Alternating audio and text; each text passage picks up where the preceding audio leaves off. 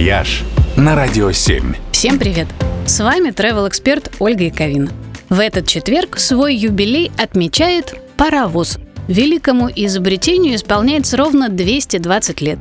24 марта 1802 года британский инженер Ричард Тревитик получил патент на машину, которая двигается по рельсам при помощи силы пара.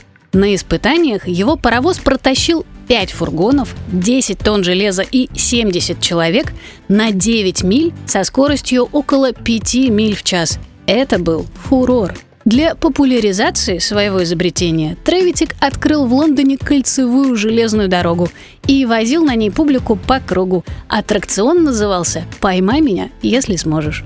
К сожалению, тот первый паровоз не сохранился. Зато сохранилась модель, построенная на 10 лет позже. Ее назвали «Пыхтящий Билли». Сегодня он стоит в Лондонском музее науки. Но кое-где настоящие музейные экспонаты продолжают исправно бегать по рельсам. Например, в Индии из Нью-Дели в Альвар курсирует паровозик Фейри Куин 1855 года выпуска, старейший в мире из действующих. У нас в России в последние годы тоже появилось несколько маршрутов, на которых работают железнодорожные ветераны. Один такой возит туристов из Сартовалы в горный парк Рускеала. Другой – по Кругобайкальской железной дороге. Третий – из Питера в Царское село и к Ладожскому озеру.